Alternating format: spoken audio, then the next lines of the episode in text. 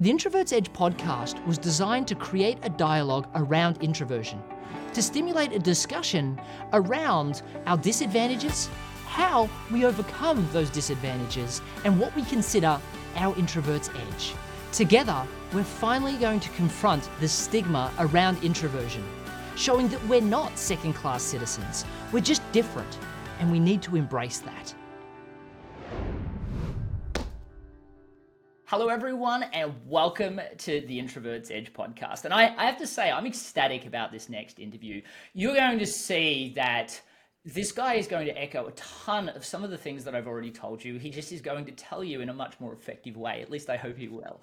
And I, I will say this is a, a one of the rarest breeds of introverts that you'll find. He is an INTJ, and what that means is that you will well you will learn that he has almost a scientific approach yet you will find out that he has mastered the art of selling and public speaking and as a matter of fact that is what he chooses to do for a living. So for those people that haven't heard me enough to say that introverts are amazing speakers and they're amazing salespeople you are going to hear somebody that also at the age of 19 was the best salesperson in the company of 44 officers that go went on to sell a ridiculous number of houses 17 houses in real estate which by the way in real estate that's actually not possible. So you're going to hear how he went about doing that. He's started a whole bunch of businesses. He's had four best-selling books as you can tell he's an underachiever and if you if that's not enough he has got a podcast called the proven entrepreneur that only only has a couple of thousand five star reviews so as if this is starting to sound like this guy isn't an interview, uh, an introvert, introvert. I want to promise you that it is. As a matter of fact, on his website, he outwardly says it, which I'm ecstatic about. But Don Williams, welcome to the show, mate. I'm ecstatic to have you. Matthew, thank you so much. I count it as a high honor to be your guest today. well, you know what's funny? I spent more time than I would ever um, actually getting ready for your introduction. And the reason being is it is such a diverse set of things. And, you know, a lot of entrepreneurs, they hear that and they, they, they think to themselves, oh, that's, that's how you become successful. You just scatter and you do a whole bunch of different things all at the same time. And I know that, you know, for a lot of the people that have been successful, they, they fixate and, and focus on just one thing. So I want to come back to the very beginning because you you you were birthed in sales and yet you outwardly say you're an introvert you outwardly say that you've always been an introvert which by the way for those people listening you can't change who you are it's just where you draw your energy but i want to really take us back to to early don and i i want you to kind of tell me tell me when you felt that you were an introvert did you did you always have that word for it or was that a later discovery and how did that then lead to jumping into sales and going, I can do this? Great question. And so, um, and and funny answer. So, um, I was raised in a household with both my parents. My parents are still married today, and um, so I was blessed with that. And my father was a United States Marine. My mother was a stay-home mom, so I had a very um, dominant father and uh, I was a quiet kid. And so I'd speak if you, you know, made me. If you asked me a question, I would speak. But other than that, I'm I was content to observe, which I think that's probably common with introverts. And about age 11 or 12, I began to be interested in half of the population of the world. I began being interested in girls, but I couldn't talk to girls, and so I was like, uh, "Oh, there's some some on one of these comedy shows that's on television. You know, the guy he can't talk to girls, and that's funny. Well, well, it's not funny for the guy. It's not funny at all." And so um, I read a book. My dad was in life insurance on the side and I read a book of his, How to Win Friends and Influence People. And I was maybe 11 or 12. And I I believed that well, girls are people too. And I'd I'd like to win some girls and I'd like to influence some girls. And so I read that book for the first time at 11 or 12. And to me, it's like book 101 of human relations. Start there. And I don't care if you're 80, if you haven't read the book, go get the book. It's about 100 years old or 90 years old, but um, timeless principles. And and I knew then that I always knew I was kind of shy and kind of quiet. And um and I'm I'm still today kind of shy. I'm not very quiet anymore, but I'm just I'm just a loud introvert. if there is such a thing. I, I still prefer to be by my I'm very happy in the company of myself and that recharges my batteries and I, th- I think we've talked about this before even at events where I will go and speak I won't talk to anybody that day I will not talk to my wife because I want to show up on stage with all of my energy, all of my ammunition, and then I'm going to lay it all, leave it all on the stage, and I'll save a little bit for handshakes and hugs and the after party, so to speak. But then I'm going to want to be alone. That, that that's interesting. And one of the things I'm noticing as I'm talking to you, and it's funny, you have this same approach, and it's interesting. You, you, get two introverts that talk that are enjoying the same topic, and you would swear that they were both extroverted, right? Because you and I banter, we have great fun. Um, just before this, we were joking because you know I'm going to be on your podcast tomorrow, and and uh, we were talking about how I'm going to need the weekend to recover. But yet, I asked you this question, and I was and this comes a lot with my pr- planning and prep- preparation. And I've always been excited to do these types of interviews. So my energy levels go up. And of course, I'm an Australian, so I tend to speak a little bit faster. And yet, most people wouldn't feel comfortable interacting and doing what you just did. So, I want to play, pay specific attention to it. One was you slowed the conversation down and you felt comfortable with pregnant pauses. And for a lot of introverts, they feel, and I'm just going to call this out because people I believe that people would have heard this, uh, you, you do that, and said, this person's an authority, they're comfortable in their own space. Yet, for a lot of introverts, that would have received the question that I just gave them, they would have felt that they needed to match my intensity, and perhaps that's not their natural, authentic way of, of, of communicating. That it's mine, but it doesn't necessarily mean it's theirs was that something you've always done or always felt comfortable doing or is that something you've had to learn over time to be comfortable to do? Great question. I think i've always and maybe this is true of introverts you will probably know this better than me but i've always felt like i was different. Sometimes i think that was positive and sometimes not but i've always felt that i was different. And I've been in selling. Words are my friends. And so I, have been in selling. I write books. I have a podcast. Nothing makes me happier than to give me a microphone and point me at a stage and tell me to go talk. Words are my friends. But I think after a career, my delivery because I think speaking rests on two pillars content and delivery. There are some speakers that have unbelievable content, but their delivery is so bad nobody can listen to them. And there are other people whose content is totally empty. Now, their delivery is phenomenal, but neither one of those will inspire anybody to actually go do something. And in selling or in leadership, or at this point in my life, I really only want to work with people who are going to learn and do people that just want to learn, God love them. But but I don't have enough time to invest in those people. I want to invest in people that want to learn and do. And so um, I think my my communication style has morphed and evolved.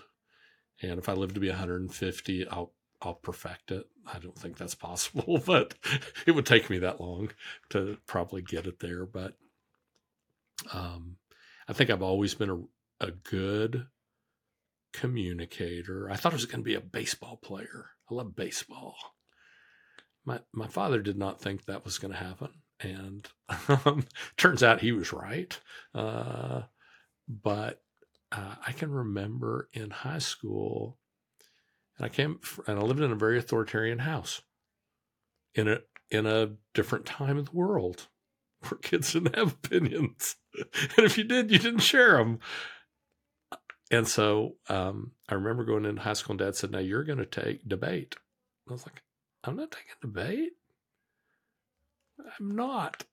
Yeah, well, I took debate, and I, you know, turned out I was a pretty good debater. And so I think selling, and I think leadership, you know, is clear communication with a little bit of persuasion.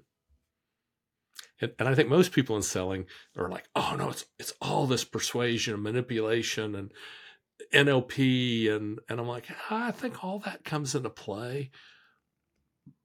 But I think most people don't buy because they never really understood what the offer was. You never made it clear that I'm going to give you this, this, and this in return for this small amount of money to where, and I'm going to present it in a way that you're going to throw your money at me because what I'm giving you, you know, if if I'm going to sell you a three hundred thousand dollar Lamborghini, brand new off the showroom floor, for a hundred thousand dollars. So if I sell it to you for three hundred, it's a three hundred thousand dollar car. Sell it to you for three hundred thousand. It's a nice car. It's a three hundred thousand dollar car, but there's no real value in there. But if you let me buy the three hundred thousand dollar car for the hundred thousand dollars, that two hundred that's value. And when you present your product, service, or experience where that value is magnified, selling gets real easy. People just throw their money at you. They're just like, take my money, give me that. Yeah, give me that. I'm, I'm with you on that. I think uh, for a lot of people, and I know in a lot of your videos you talk about sales is actually really, really hard if you're doing it wrong. But when you do it right, it's actually kind of easy. And I'm a big advocate of sales process, and I know you are as well.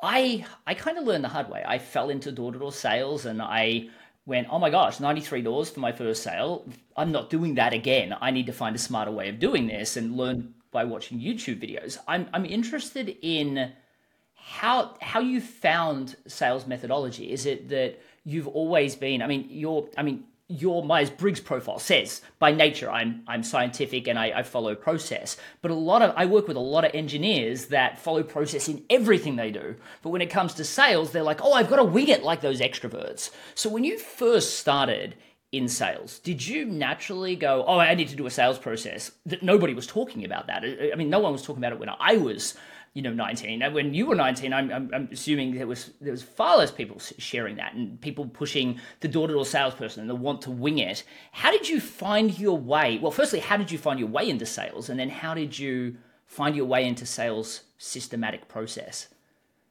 Great questions. So when i graduated high school before i entered college it was about a three month time frame here in the states i went to work for a meat packing company so if you ever saw the movie Rocky where he's pounding on the sides of beef, I worked in a place where they had the sides of beef and they cut steaks, roasts, etc.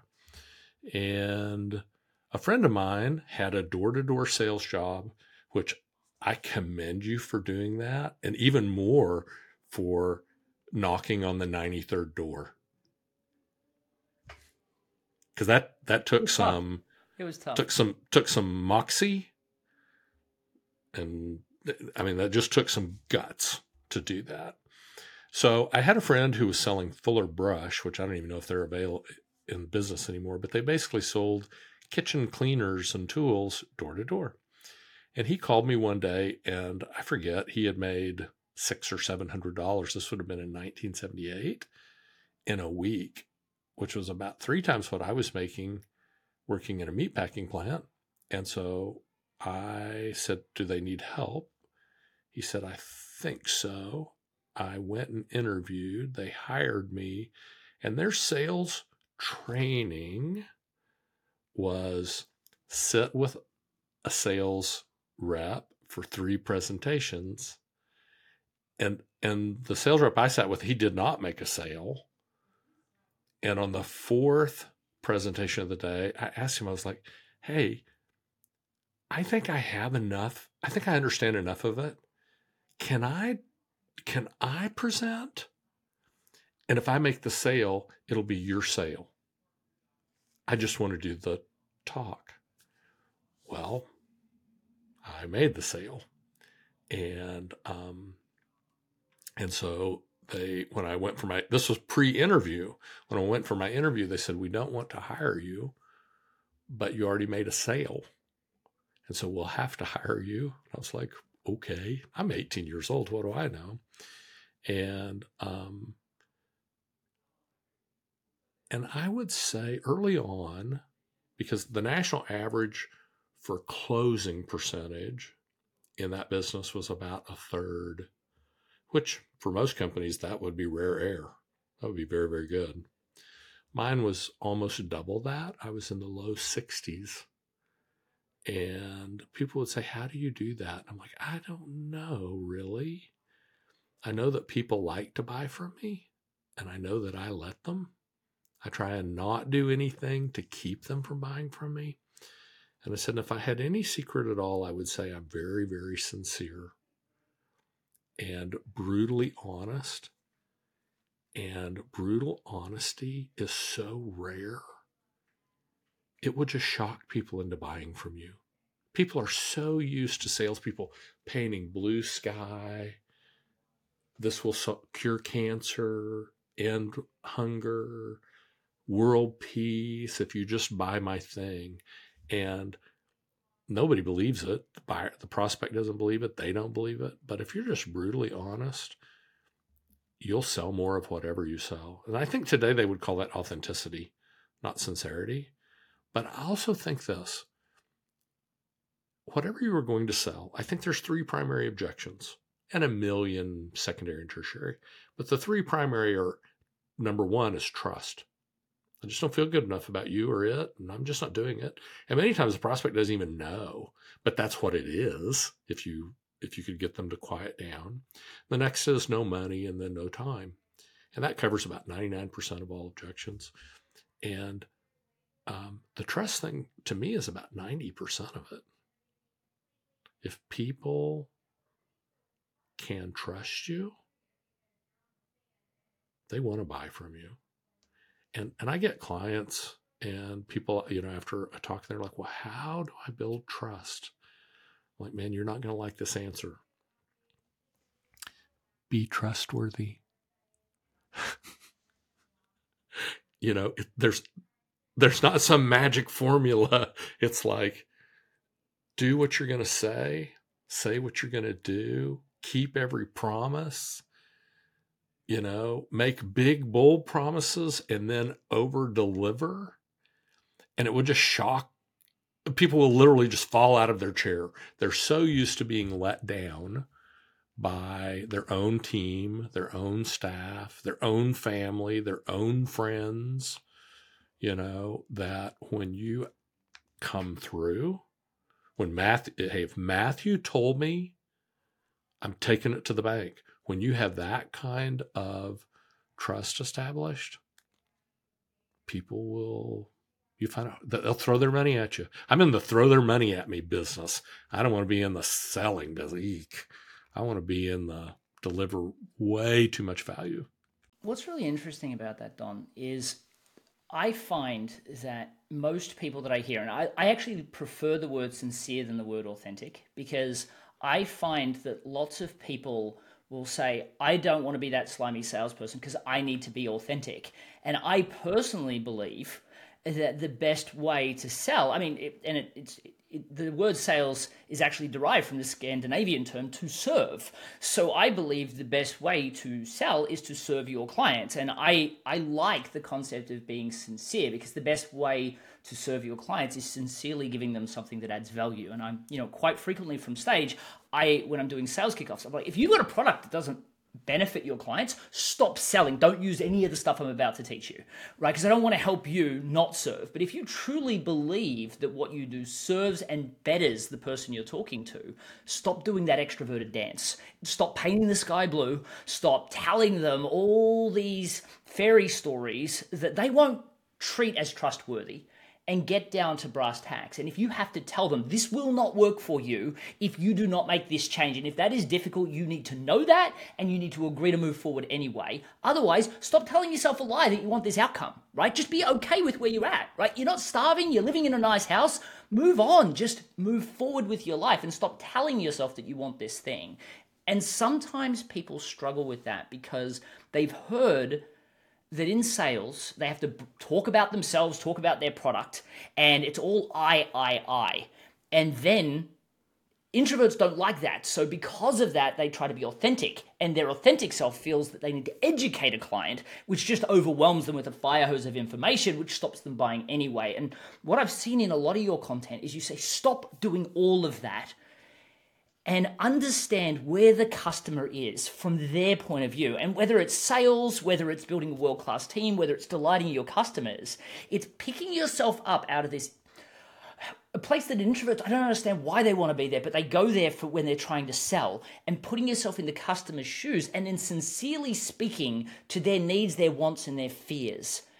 How do you, in your, because you've coached so many people, how do you get people out of this I centric into this understanding of the other person and getting back to sincerity. I, I love that. So, if I can make one comment first, and then I'll answer that. So, if you're not selling something that you know the value of your product, service, experience far outweighs the dollars you're asking for, please quit and find something does because you'll never you'll never reach the heights you could and should reach if you sell something that is of questionable value. I believe so much in what I do that your money will be worthless to you compared to what I'm going to give you. And, and, and that's how you build a value proposition. Okay. So, second off, question, tell me again, Matthew. I'm sorry, I lost my train. The question really was how do you get people from that selfish I to moving into that sincerity in, in, in the other person's shoes? Love that. And so, here's kind of my thoughts on perspective or point of view.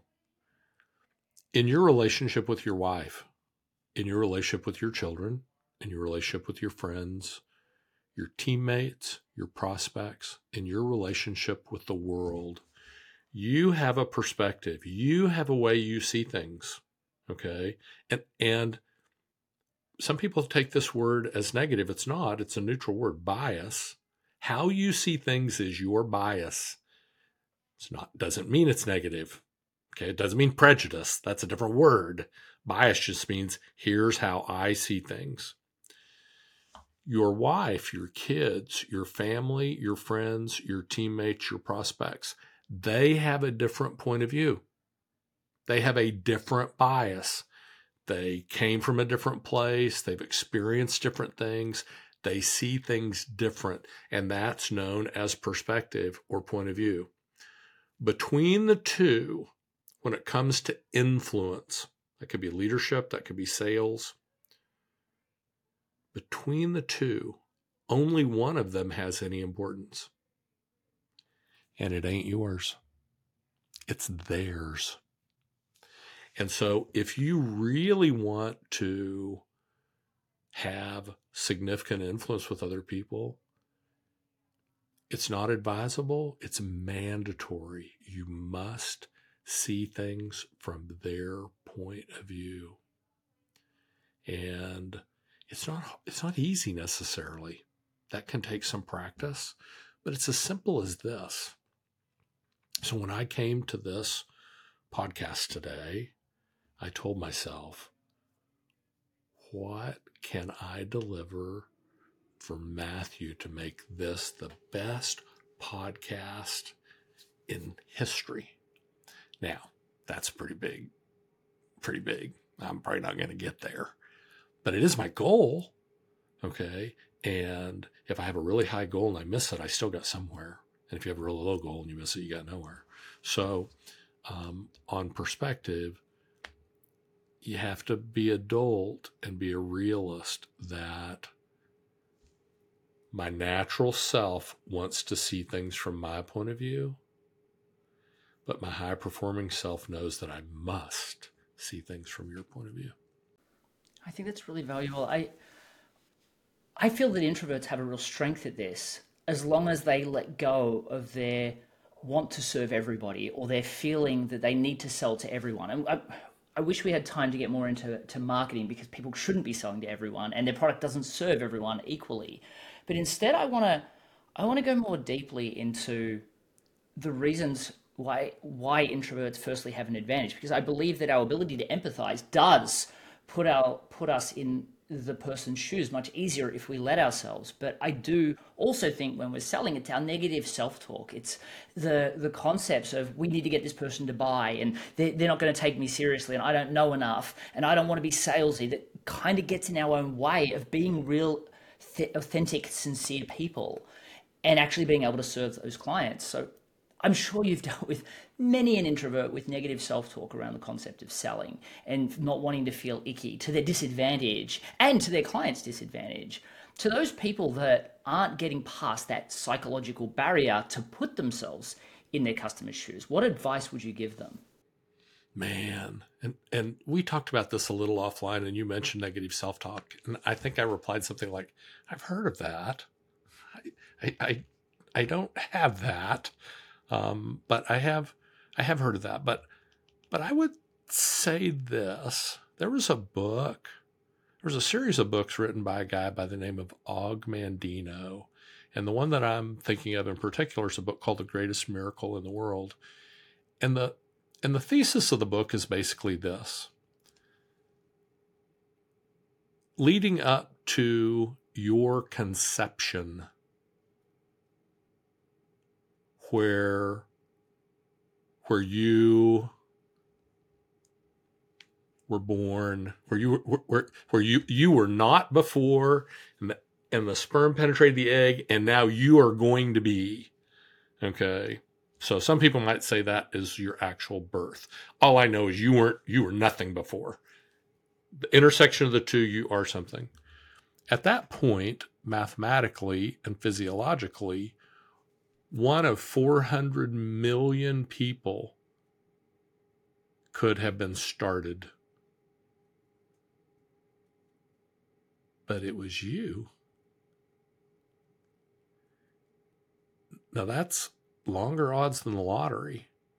And so when you realize that depending on your faith system, your belief system, whether God or the universe or whatever, when you realize there are really no accidents,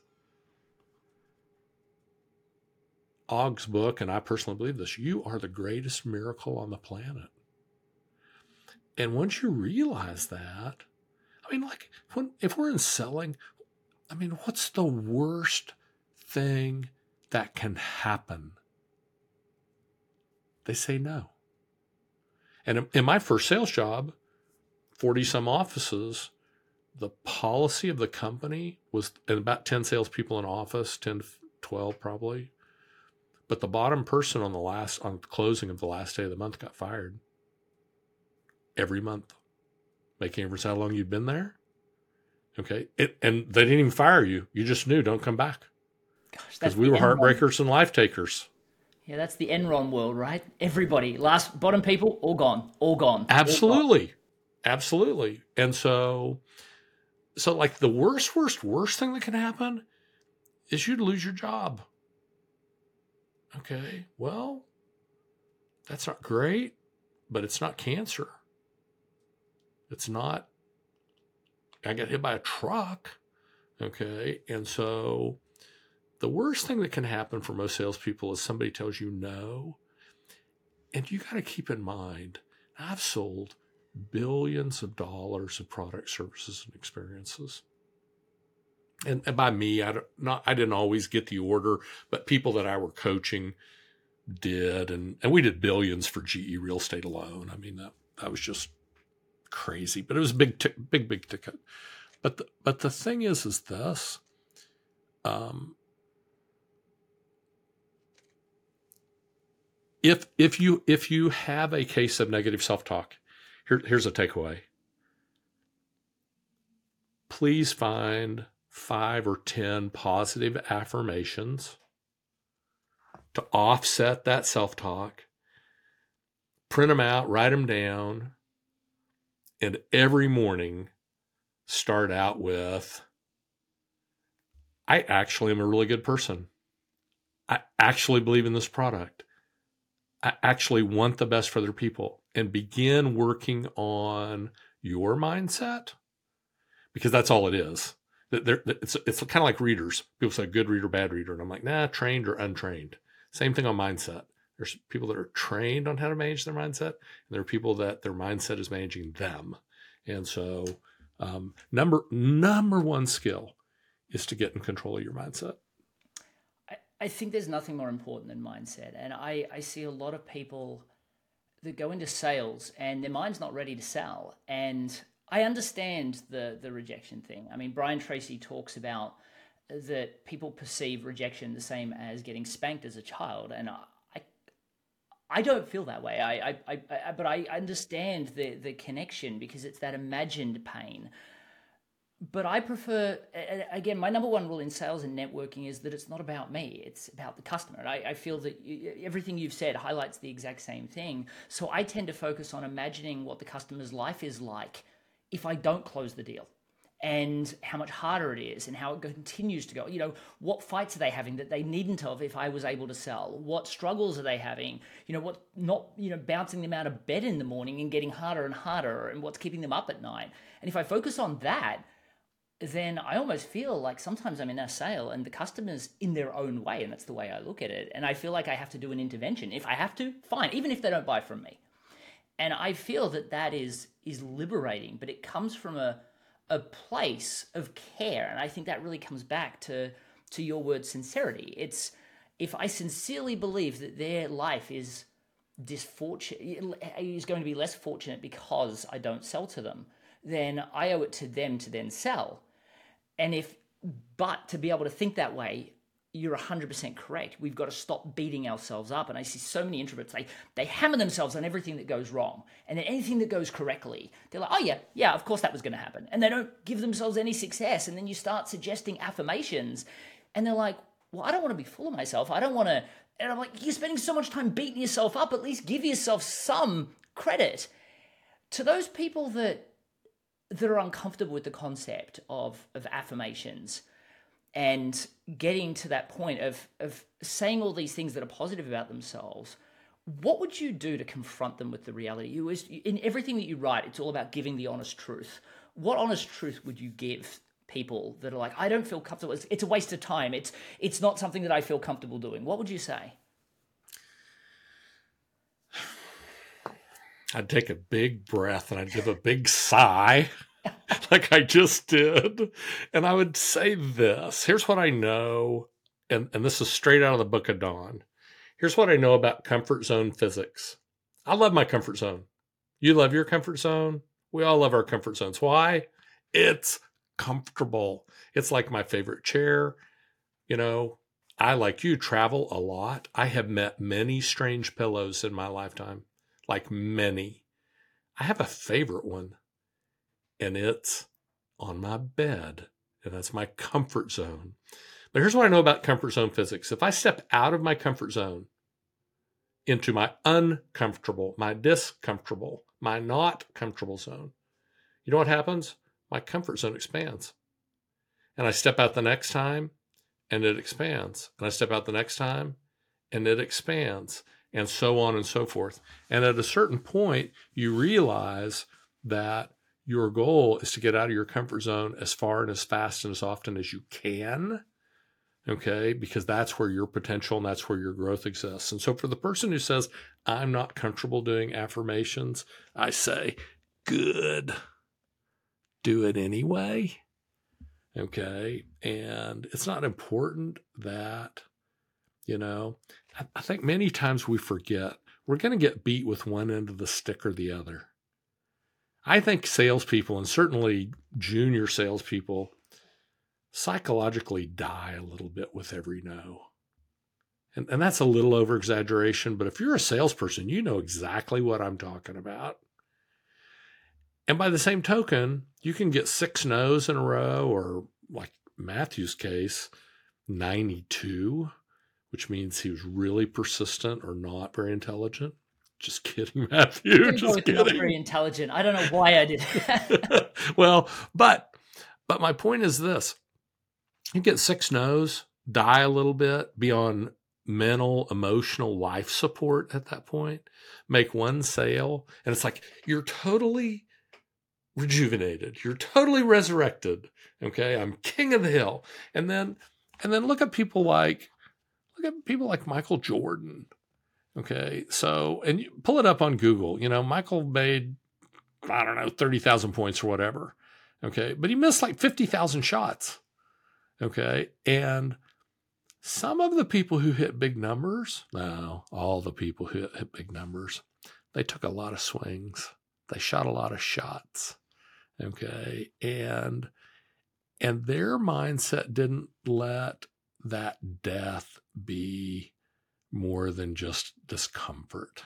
And i would tell you this if somebody doesn't buy from me today i still i don't like it. Okay? I don't like it more because something you said matthew I know they're not going to enjoy the benefit they would have had from my product, service, or experience. So, you know, I do sales and sales process consulting, and I am really, really expensive.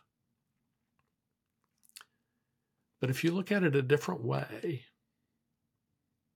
I'm totally free because so, so I have a client and I'm, I'm doing some of this on social media right now, po- posting client wins. So I'm bragging on my client and that kind of trickles down, you know, to me. But I have one client that, um, and they've done these events before and the record is about a hundred sales in the first 72 hours, first three days. We did 325 sales over $1,500 each in an industry with 30 years experience.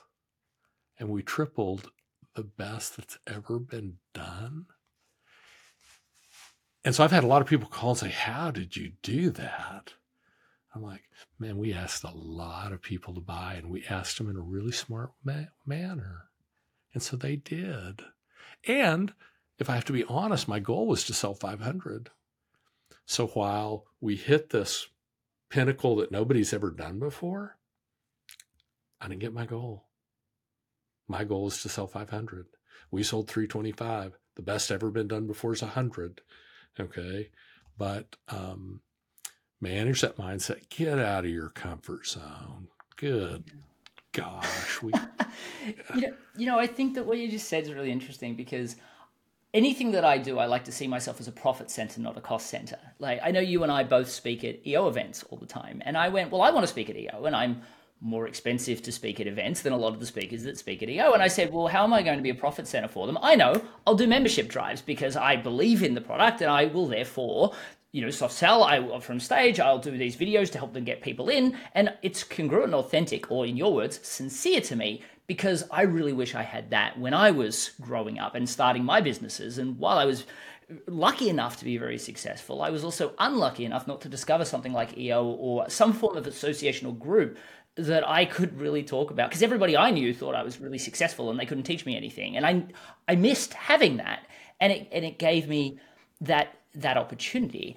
I think that everybody that, that's listening, especially the, the small business owners, and I know that I have a large small business audience, you always need to, whether you're a bookkeeper or accountant, uh, or to a ghostwriter, to a sales coach, to a business coach, you need to know the ROI that you're giving your clients.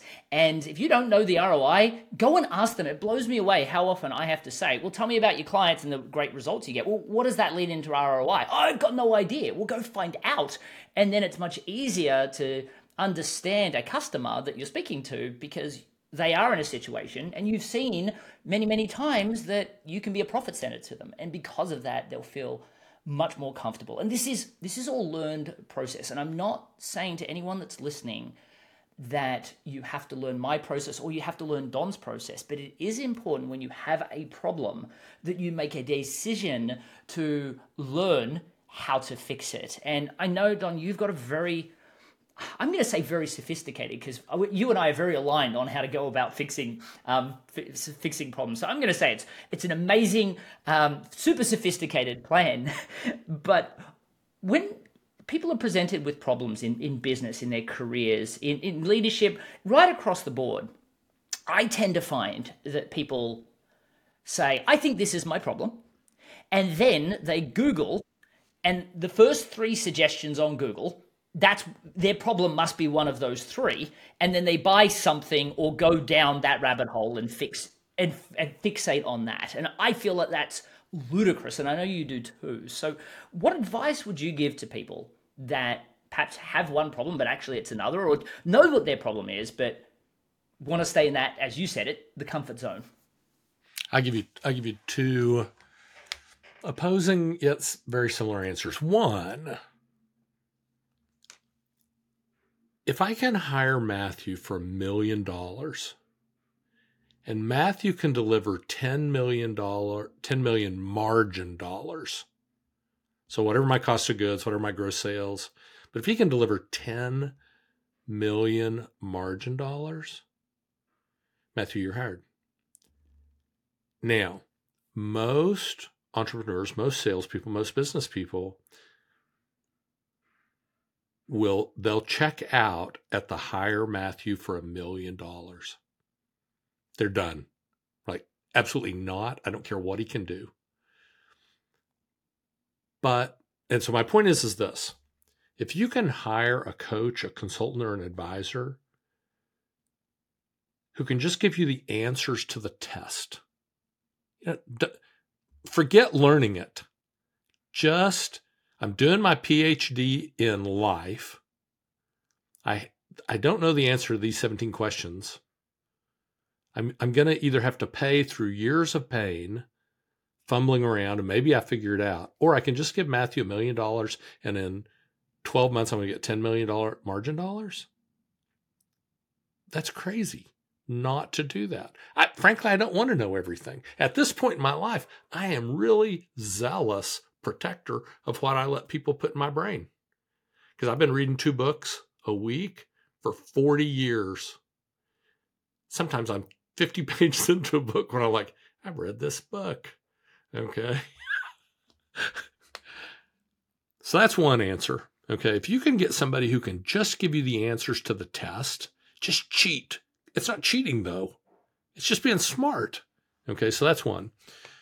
Two, I'm going to give you three answers. Two, explore everything you think, everything you can find, and then talk to people that are different than you and see what they have to say about it. Explore all of the options.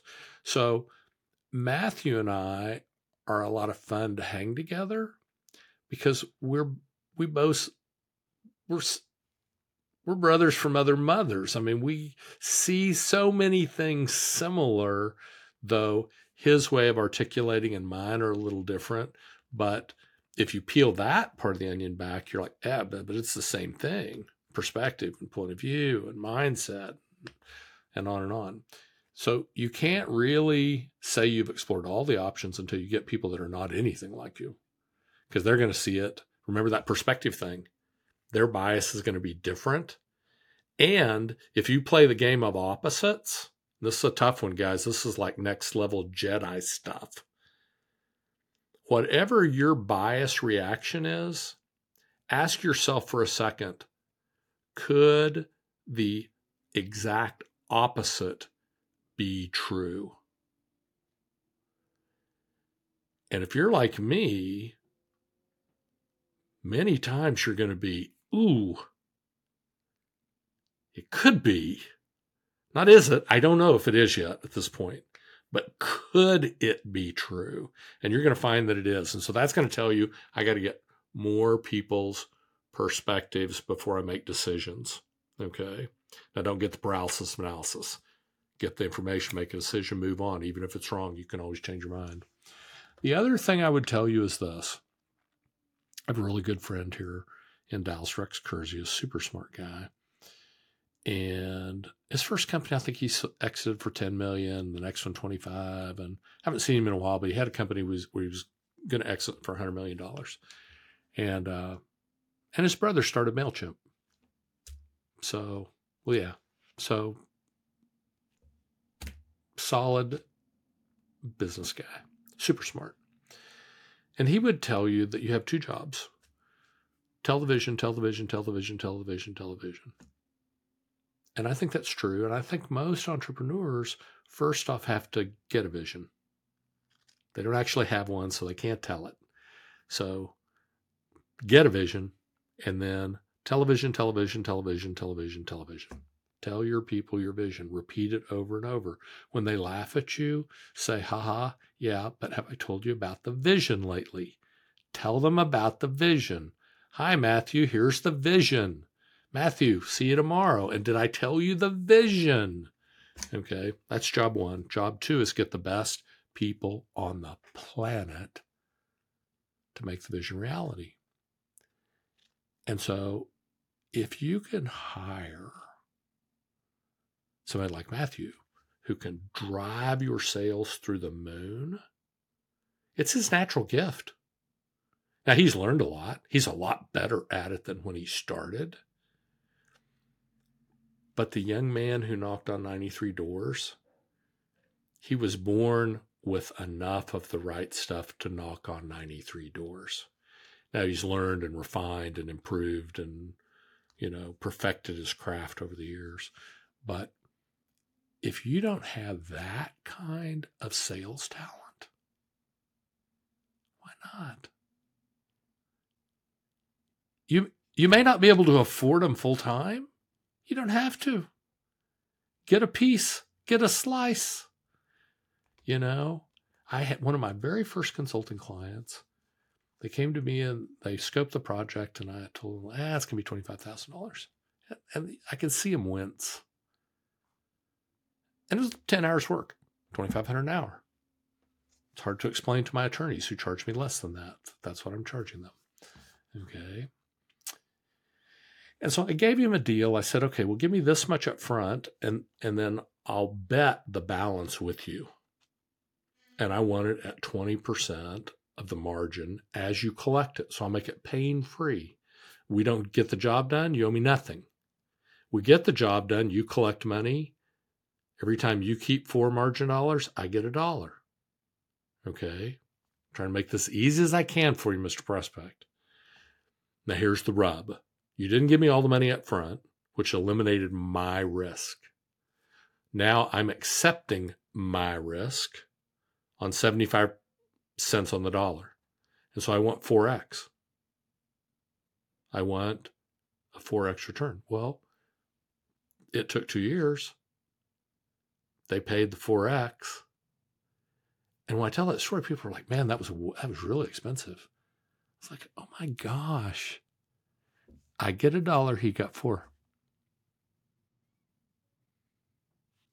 He absolutely would not have have gotten any of those dollars. And so, and, and I'm not talking about gross dollars, I'm talking about margin dollars. We took cost of goods out. Okay. So like, so like every time you get four, I want one. And and I have clients that are like, oh, I can never do that. And I, well, I, I don't have clients like that. I have people who tell me that. And I'm like, you are not my client. I cannot help you. You know, it, it always it's illogical. Me. Makes no sense.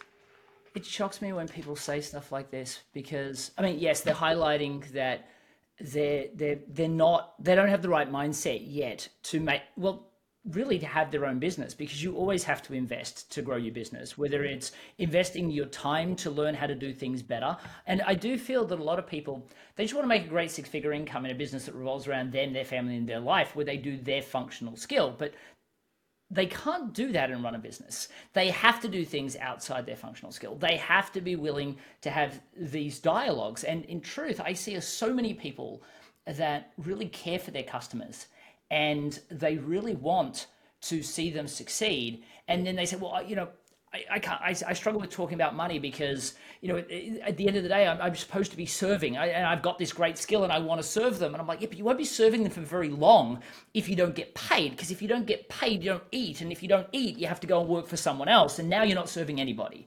And yet, that psychology a lot of times gets in their way. But I want to, I want to come back to the learning piece because I really want to I really want people to understand what you highlighted there about understanding and evaluating all the options. Because what I find is that a lot of people will say, okay, I've looked at three things, that's the one I'm going with. But what you really highlighted there is getting out. I mean, this when you said it was Jedi stuff, you're not kidding. It's get away from the fixed mindset, move into growth mindset. This is combating negative self-talk of that's not for me, that's not for me, because I listened to the first two seconds. Getting out of your comfort zone of pushing you to do anything that you're not comfortable with the way I, I mean, I binge watch YouTube when I'm interested in a specific idea. I listen to everything at two times speed and I just churn through content with this mindset of maybe that'll work for me, even if I totally disagree with their premise at the beginning. And then I shortlist and then I do exactly like you talk about in your videos. I evaluate and test and then I make a decision. And for those people that are listening, like, I really want. I mean, Don's got an amazing YouTube channel where I mean, there was more. There's I taught myself how to sell watching YouTube. There's more on Don's YouTube channel than I had to learn on on YouTube when I was learning sales. So I would I would highly recommend for for people to uh, to, to check that out.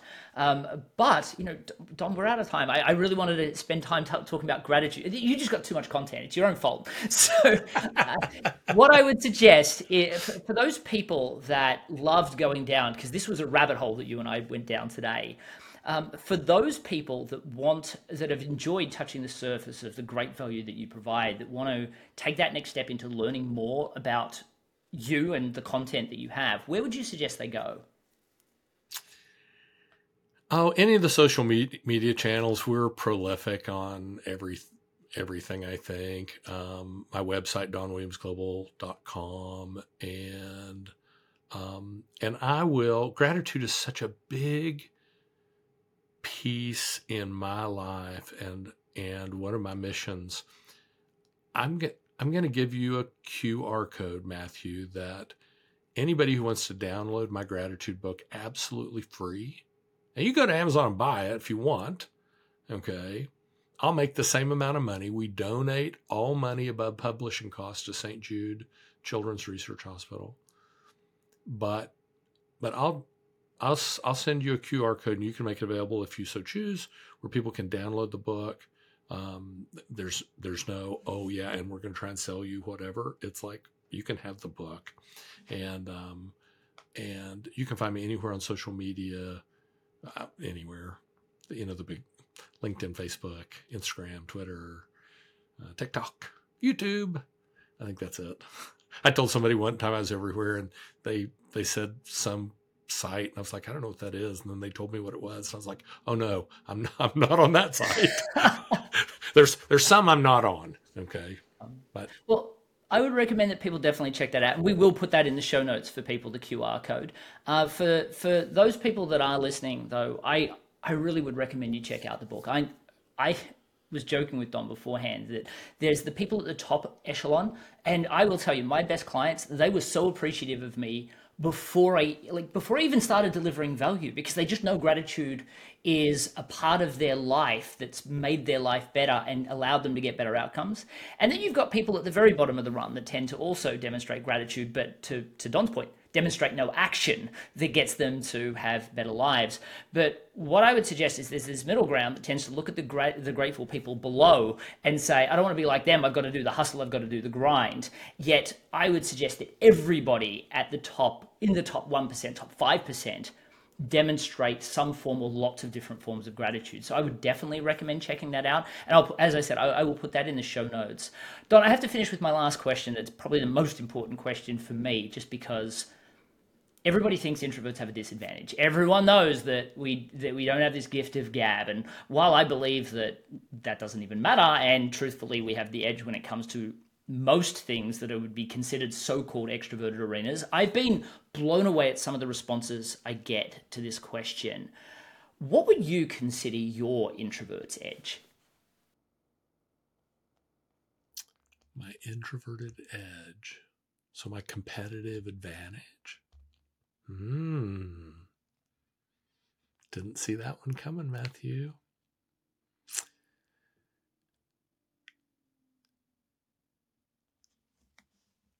I learned so you know I was born with a certain set of skills and I was blessed beyond a lot of people and I acknowledge that.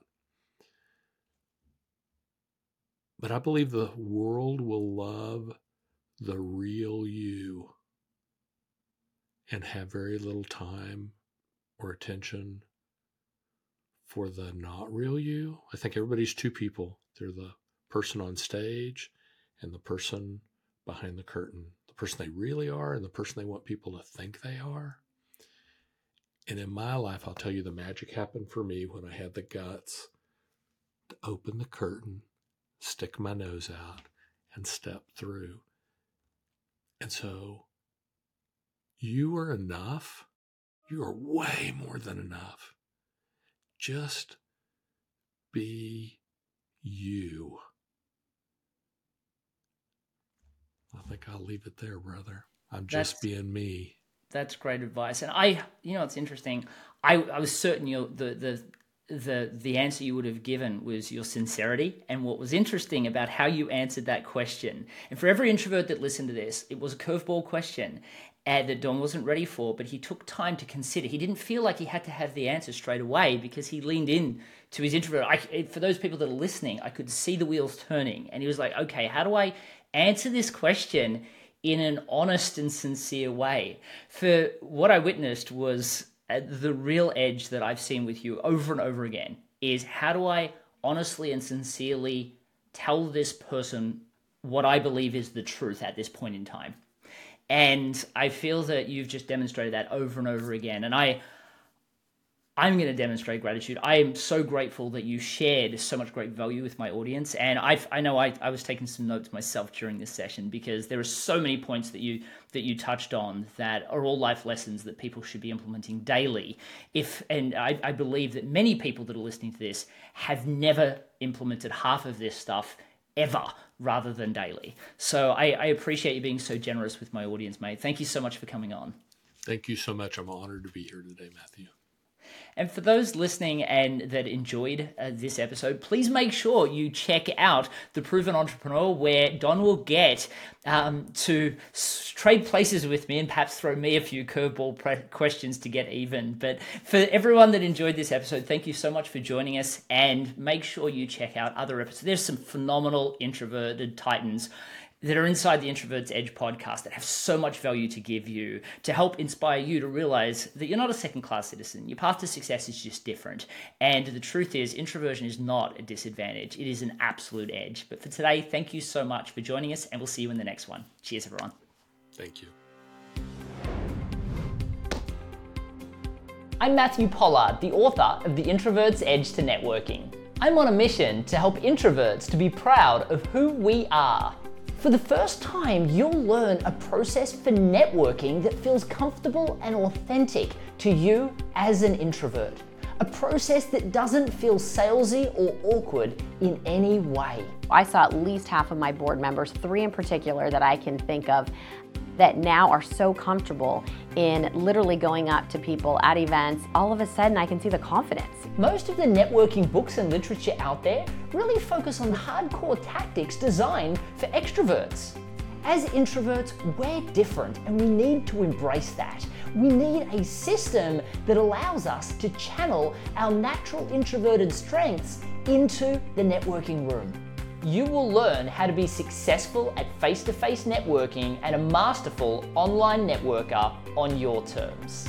It's beautifully written and it provides tremendous value. So I, I, I am honored to, to say, folks, if you haven't looked at the book, you really need to check out this guy's book. It's it's excellent. It gives you that confidence to truly be yourself, knowing that you're going to be presenting yourself in a way that is authentic and will also really resonate with the person that you're talking with. One of the things you'll love about the Introvert's Edge to Networking is it's jam packed full of more than 20 stories of introverts just like you. People that have likely started in much tougher spots than where you are right now, and how they've leveraged the strategies that you'll be learning to obtain phenomenal career and small business success.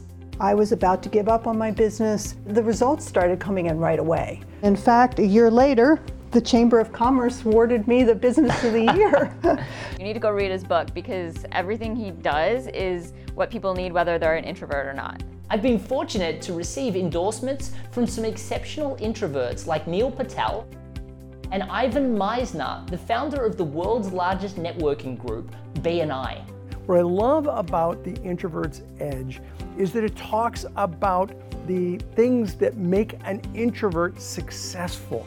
The Introvert's Edge to Networking is going to destroy all of the barriers that you have around whether success in networking is possible for you. Now I'm up to kind of five figures you know, tripled my prices or more. It was like the deals just kept coming in and coming in and it, I mean, it was incredible. Like I had never seen anything like it before.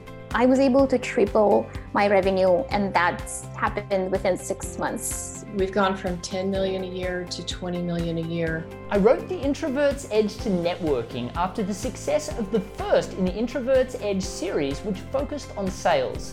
I decided that it was just as important, perhaps even more so, that we had a networking book that was designed to help us as introverts dominate in the networking room and in online networking that was specifically written for us. So if you're an introvert, don't delay. Head to theintrovertsedge.com forward slash networking to get access to the first chapter of my new book completely for free today.